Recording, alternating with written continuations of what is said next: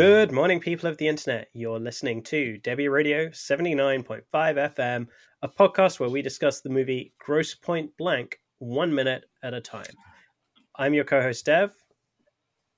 And I'm Hugh. And on today's show, we're looking at Minute minute 34. 34.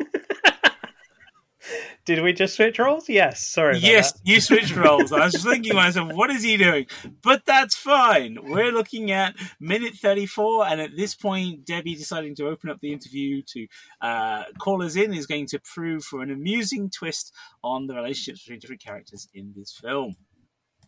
Joining us all this week, we have Bubbawheat of the Fight Club Minute podcast. Welcome back, Bubbawheat.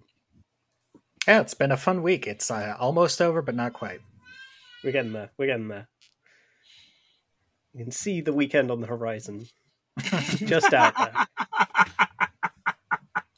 Indeed, indeed it is. So we are now at that point where we mentioned earlier the uh, wonderful uh, performances of Azaria and Freeman as the government agents who are put onto Martin's trail by Grocer in an act of uh, cynical revenge.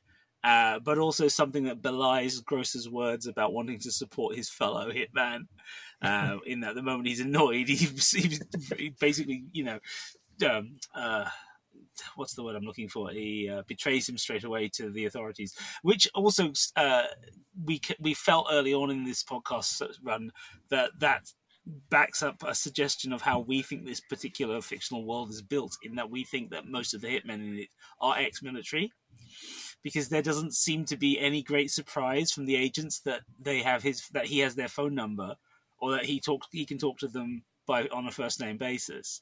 You know, I think uh, certainly for these two. Yeah, I mean, when he goes through that list of uh, hitmen, kind of known known characters on the rosters, it's like the ex Stasi guys, um, and then there's the the butch Filipino ladies, the queens of the hotel hit. Like, I'm not so sure that they're ex-military, for instance, but mm, it definitely feels like both Grocer and Blank come from that background. mm, absolutely, absolutely. And here we're about to see the- exactly how unusual they can be as agents. Yeah, so we've got the NSA guys who've decided that they're bored enough on this stakeout they want to start stirring shit up and uh, phone in to troll the troll blank over the airwaves uh, in the possibly the least professional move they make in this entire movie. Uh, but it is beautifully handled. Yeah, It it's is. great, and even though that they are pretty much, I, I mean, they probably already know that he's uh, he's made them, but they he's also basically tipping him off that uh, that they're there for him. With uh, with like the I don't I don't uh, remember if he says his name or if he says his real name, but uh, I think you know whenever he talks about the, uh, them, uh, the town tying the yellow ribbon, which that's that's a pretty clear the clear um, signal that he knows that he's military, and the only person that or, or the only people that would know that he uh, joined the army would be people that know him as a hitman, because everybody in the town just knows him that he disappeared 10 years ago. yep, exactly. Um, I think he says Martin. I think he calls him Martin, right? And uh, yeah, it's. I, I love the fact that they the two of them get such a kick out of it as well after Debbie hangs up on them. It's just like it's two frat boys pulling a prank. It's Yes. just like it's that glee. Yeah, yeah, and, and and once again, we get a sense of who these people might have been when they were younger. You know, you you know in this film, you know who everyone was when they were at high school. There's just something about the way they are as adults that makes it pretty clear what they're like. As you say, these guys were a couple of frat boys. So Bubbawheat, the yellow ribbon thing. I did not know this one for the longest time. Do you want to give us a little bit of background on it? I, I mean, I don't know the the exact uh, history. I I mostly know it from the the old song "Tie a Yellow Ribbon Around the Old Oak Tree," and uh, that's something that I've I've heard of whenever I was younger, and it I, I feel like it was something that I that possibly came up whenever I was in high school. So I, I, don't have a strong memory about it, but I know that that's something that that you would do for uh, you know uh, military people whenever they return home, as you would tie a yellow ribbon oh. uh, and. I guess in celebration, or I, I, forget exactly why, but I know that that was a tradition to um, to signal uh, to show your support for uh, soldiers returning home.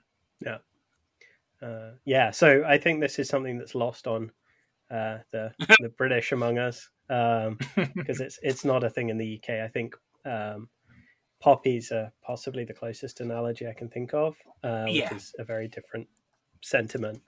Um, but yeah, so you know, just a, a thing to welcome back veterans returning from deployment uh, or mm. returning from service. Um, so. And and I believe it was uh, like World War One, World War Two era. I'm not sure how if it goes back farther than that or past that, but I, I believe uh, that's when it was the most popular was around that era. oh, interesting. I'd assumed because of the song, I just in my head it was a Civil War reference. So yeah, according to American Songwriter website, it is a Civil War reference. Hmm. Um, so where is it? Hang on, I'm just scrolling down.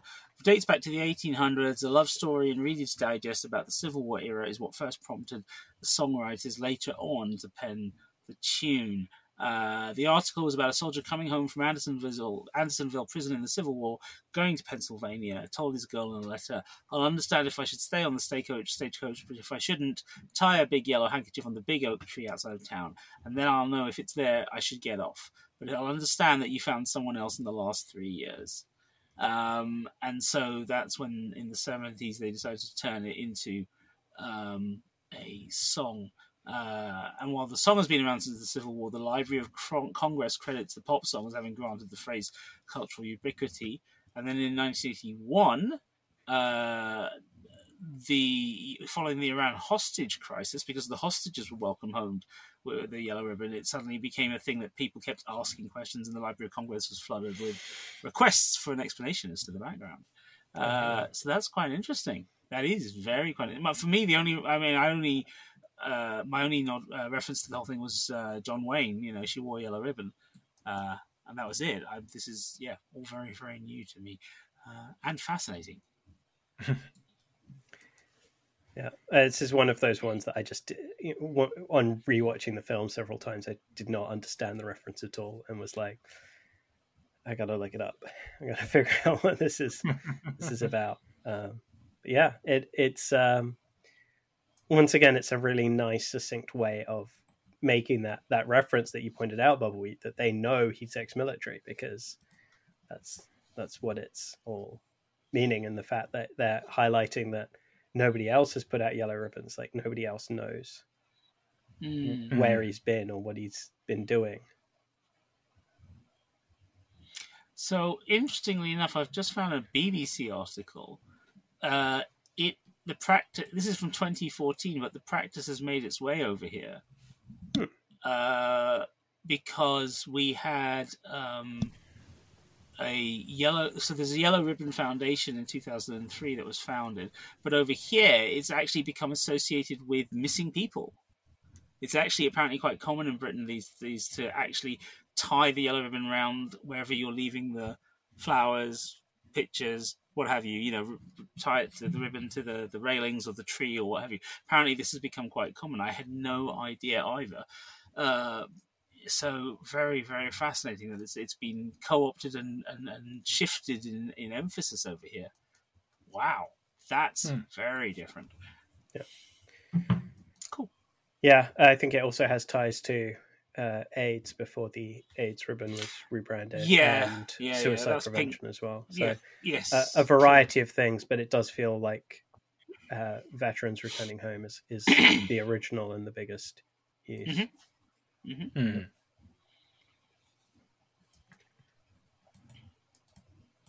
Right. So, um, yeah, it's it's interesting watching Martin's re- reaction to these guys calling in as well. He's gone. He's no longer. You know, he was the chastised boy, and then he was sulking, and and as soon as he hears those voices and and what they're saying, he becomes very serious, and that's when he's like, okay, this was not a good idea. Like, I'm out. Like, you know. Uh, this this this interview is over, kind of a thing. It is such a fascinatingly good example of how not to do an interview in radio.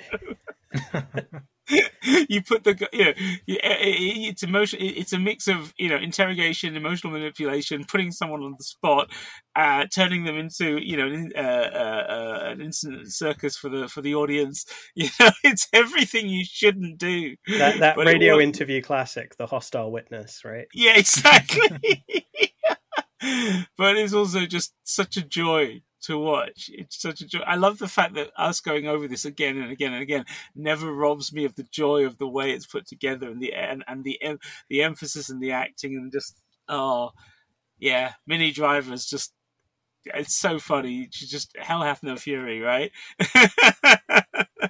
yeah, yeah. One one other thing that I noticed because it, it's something that I've been looking at a, a lot with Fight Club is. Uh, and in Fight Club, there's a lot of color theory based on the the colors that the main characters wear. Right. And in this one, I think it, it is important to note that in this scene, um, Debbie is wearing a you know a bright red um, mm-hmm. sweater, and the and this is you know whenever she's shutting him down, and it's not until whenever they get to the uh, reunion party uh, then she's wearing green. Yeah, that's yeah. right. Yeah, it, it, it it she does you know soften visually as well as um, mm. you know, in personality as the as the film progresses with that that downtone from the the strong that strong red color to a more accessible green. Mm. Mm. Yeah, no, the film is definitely aware of what it's doing in that sense. The the color color coding is a thing, without a doubt, um, as well as also markers of class, because we said when we talked about Grocer and Blank talking to each other, and there was a distinct sense of a more working class attitude in Grocer versus a slightly more middle class take in in Blank. Uh, and again, here, you know, she she she is still fairly well off and from a well off family. And as you said in the previous episode, Dev, you know, she, it, it's quite, it is entirely possible she doesn't have to do anything to work for a living. Hence, why she can just be a small town DJ and still have the life that she has. And so, just maybe, maybe that's part of what we're seeing here as well. With there's the color coding, and then there's also the quality of what she wears and the style of what she wears. Yeah. Um, because she still dresses in a way that's it, it, it, it it's a, a fine line. It's ba- it's a balance of girly and womanly, but at the same time, it's also not.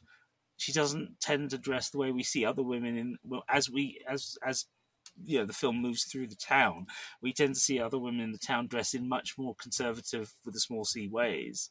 Yeah, even you know? uh, um, Marsha, the the secretary, is dressed much more formally, right? Like I think Debbie is probably the most casually dressed at all points. Yeah, the film among the actresses. Yeah. Hmm. Hmm. But then that gives her that cool chick vibe. yeah.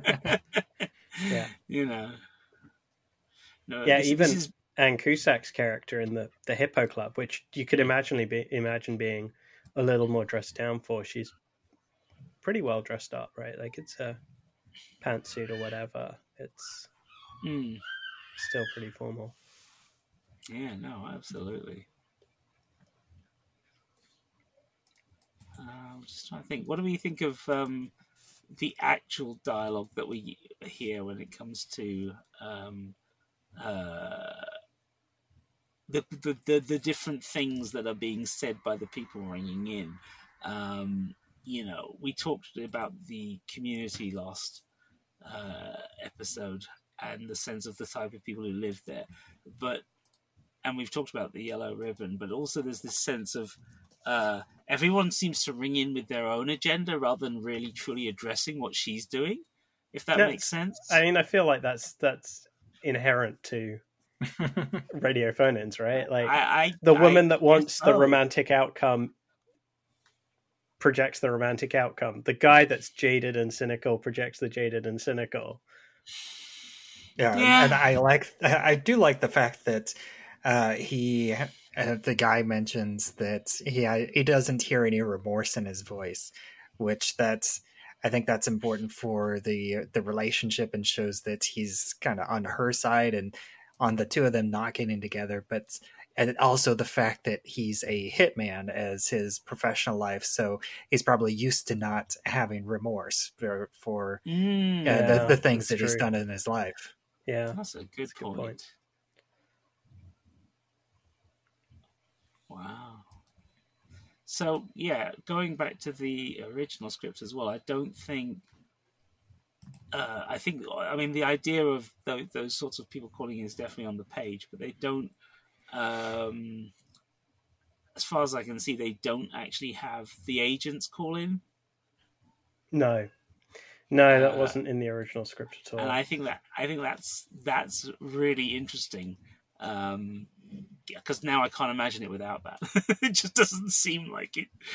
It's that that seems exactly the sort of thing that makes this film the kind of film that it is. You know, the weirdness of having these guys just decide, yeah, we're just gonna be unprofessional and silly and have a laugh and just for the sake of it and wind up the guy we're supposed to be planning to execute at some point. Yeah, I also notice in the uh, in the script there's a a, a call in that's just a complete a waste of time comedic beat. It, it, it almost uh, sounds like it's uh, it was written to be like Butthead from Beavis and Butthead. Yeah. just, just like laughing and swearing. Yeah. Yeah, that was that was the weird one. Yeah, almost like it's somebody left over from their high school. Like, did you guys do it? You know, kind of thing. Um, but I mean, to be fair, we do meet a guy a bit like that when we get to the ball. But yeah, I don't think it was meant to. Those two things were meant to to have anything in common. So yeah, that is a good point. Fair and enough. another of the uh, um, symptoms of a bunch of guys doing the script writing. Yeah, yeah, there is that. Hmm. But you know, uh, it's not all. I mean, I, I think, I think, and again, this is the problem with analyzing a film where we've had to, uh, we've had to kind of mine our way through interviews and. Um, you know, uh, comment throwaway comments here and there in in, in, in press junkets for other films, and it's try and glean what need to without having a dedicated documentary or uh, commentary for on, on any of the releases. It, it, you can only speculate, you know, like, like how much we we know from the interview, the 2012 interview with the director online that he shot. We've said this several times, but yeah, this idea of shooting the scene as written the scene as written but played entirely for laughs, and then the go go nuts uh, uh, take, and then assemb- working it all out through in assembly and editing to, to the version we have. I keep wondering if if there was another draft before they shot, or if the changes to the women come about through the casting. And it's the women themselves saying, actually, no, I think we should do this. Or, you know what she would do? Yeah, and I mean that kind of the open takes that that Armitage shot could well have contributed to that as well, right? Yeah, yeah, exactly. That's what I mean. And I wonder, so like, like you were talking about the the lack of a in the last episode, you were talking about the lack of a, a wide shot so that we can see Martin being uh, used like a puppet, right by by Debbie, right? Mm-hmm. I, and I wonder if part of the the, the the the back and forth that I described as like a tennis match between them and the editing, I wonder if part of that is actually uh, because they're piecing they're from completely different takes. In each case, you know, one take with him and a totally different take of her, and therefore that's partly why the editing style has to be this back and forth, and we can't cut to the wide shot because actually, then we don't, then we'll lose part of what's making those scenes work. I, I, I sometimes wonder if that's maybe a Mhm. thing. I think also just for that whole sequence, you know, the the the, the tennis match of shots, as you called it, they're all Mm. fairly tightly cropped. It, it's meant to give a slightly Mm. claustrophobic vibe mm. to to the shooting. I think I don't think a wide angle at that point would work. You know, you've got yeah, true. Um, the the shots on Debbie have Martin in the foreground, uh, out of focus, and and the shots of Martin are very very heavily cropped on his face most of the time. Mm, mm, mm. And then as he's kind of opting out of the conversations, the the shots start widening out a little bit more. Yeah, yeah. Again, fascinating to find that you know this level of sort of technical skill eh, that we can discuss in, in this level of detail when we're just looking at one minute. yeah. Ah, I love this film. Mm-hmm. Okay. Has anyone else got anything for this minute? No. Nope. All right, we'll come back tomorrow for the uh, the introduction of Jeremy Piven's character. Uh, yes. The, the great uh, Jeremy Piven. Uh, okay, so shall I do this? We flip, we flipped this now, haven't we? So we, this we was it, so we might as well, yeah. right. Okay, this was minute thirty-four of the Grosse Pointe Blank podcast, Debi Radio seventy-nine point five. FM, featuring your co-hosts, co-writers, and co-producers, Dev Soligar and myself, Hugh David. Today's guest, as all this week, has been Bubbawheat of the Fight Club Minute podcast. And where can we find you, Bubbawheat? Um, it, you can find me everywhere where on social media where I'm at Bubbawheat, and uh, there you can find me uh, promoting all the latest stuff on all my various projects. Uh, one other podcast that I do that uh, comes out every other week it is a music podcast, and it is called uh, Lyrical Innuendo. And me and a co-host we discuss a song. We do a different song each episode. We do varying different uh, eras, genres, going back as far as the 50s, as well as some recent songs. And we take the song and we dig into the lyrics and we decide if the song uh, is has a subtext, whether it's actually about sex, drugs, or if it's just rock and roll or you know some other a third thing, but we we basically overanalyze the lyrics and discuss the song and the lyrics, and it's that's a lot of fun, and it's also part of the Rabbit Hole Podcasting Network, which can be found at rabbitholepodcasts.com and those we also have the newest episodes are exclusively on spotify where we uh, do include the song in the episodes through that uh, spotify feature awesome that's that's kind of cool. Mm, very much so. And you can find us uh, on all good podcast players, as well as on YouTube, X, formerly known as Twitter, and Spotify at Debi Radio for all of those, as well as on our website, debiradio.com. And all of those are Debi spelt D E B I. And finally, if you want to have a chat, find us at the Facebook listeners group, Debi Radio, once again, D E B I, Radio 79.5 FM Fan Club. Sure was clear that all of this was new. Concentrating hard like a little girl, smoking for the first time.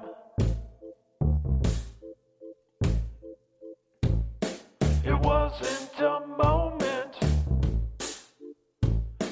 Was a feeling of movement.